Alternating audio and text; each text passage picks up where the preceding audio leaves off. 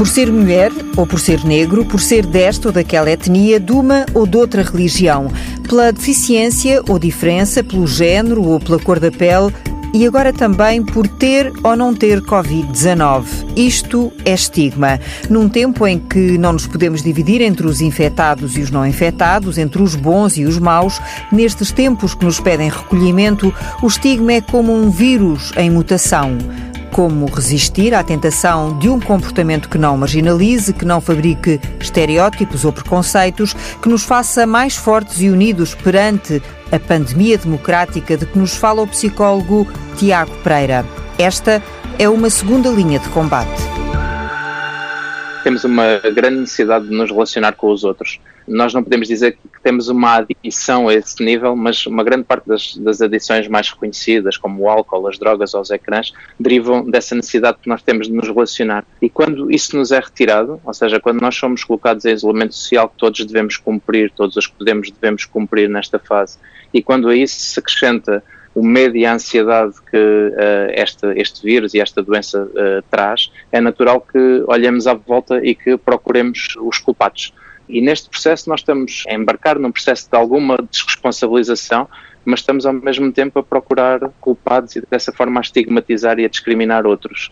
Uh, e dessa forma temos que ter todos presente que o combate ao vírus e também o combate a esta estigmatização compete a todos. Na verdade, o estigma pode ser eh, uma outra espécie de vírus. É uma outra espécie de vírus. Eh, eu até diria que esta pandemia é uma pandemia muito democrática, não é? Que nos afeta a todos e que nos pode afetar a todos sem exceção. E, de certa forma, quando nós estamos eh, a discriminar, não estamos a investir onde devemos investir, que é investir na coesão. Na, na, forma como nós podemos proteger as pessoas uh, mais vulneráveis uh, e ter em consideração isso. E aqui há três grandes áreas que eu gostava de focar em termos de algum contributo que podemos dar. Um deles é a própria comunicação social e, essencialmente, neste evitar de linguagem que é potencialmente estigmatizante. Aquelas ideias relacionadas com o vírus chinês é uma ideia estigmatizante e que não contribui para esta situação.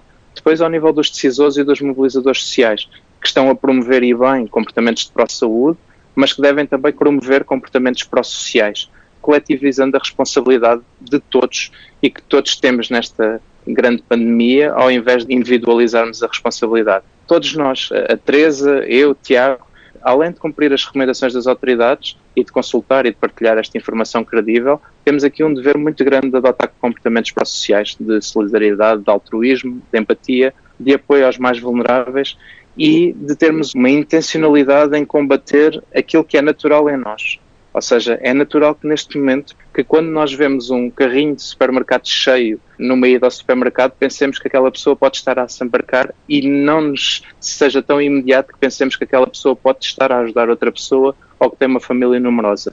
Também aqui nós devemos combater este nosso enviesamento cognitivo, este nosso enviesamento por disponibilidade de informação, no sentido de adotarmos comportamentos pró-sociais, porque na verdade hoje a nossa maior força é estarmos afastados, mas separados, estamos uh, certamente mais unidos que nunca. Evitando que outras cicatrizes se alojem no corpo, procurando o melhor de cada e em cada um de nós. Amanhã ainda voltamos a tocar na ferida.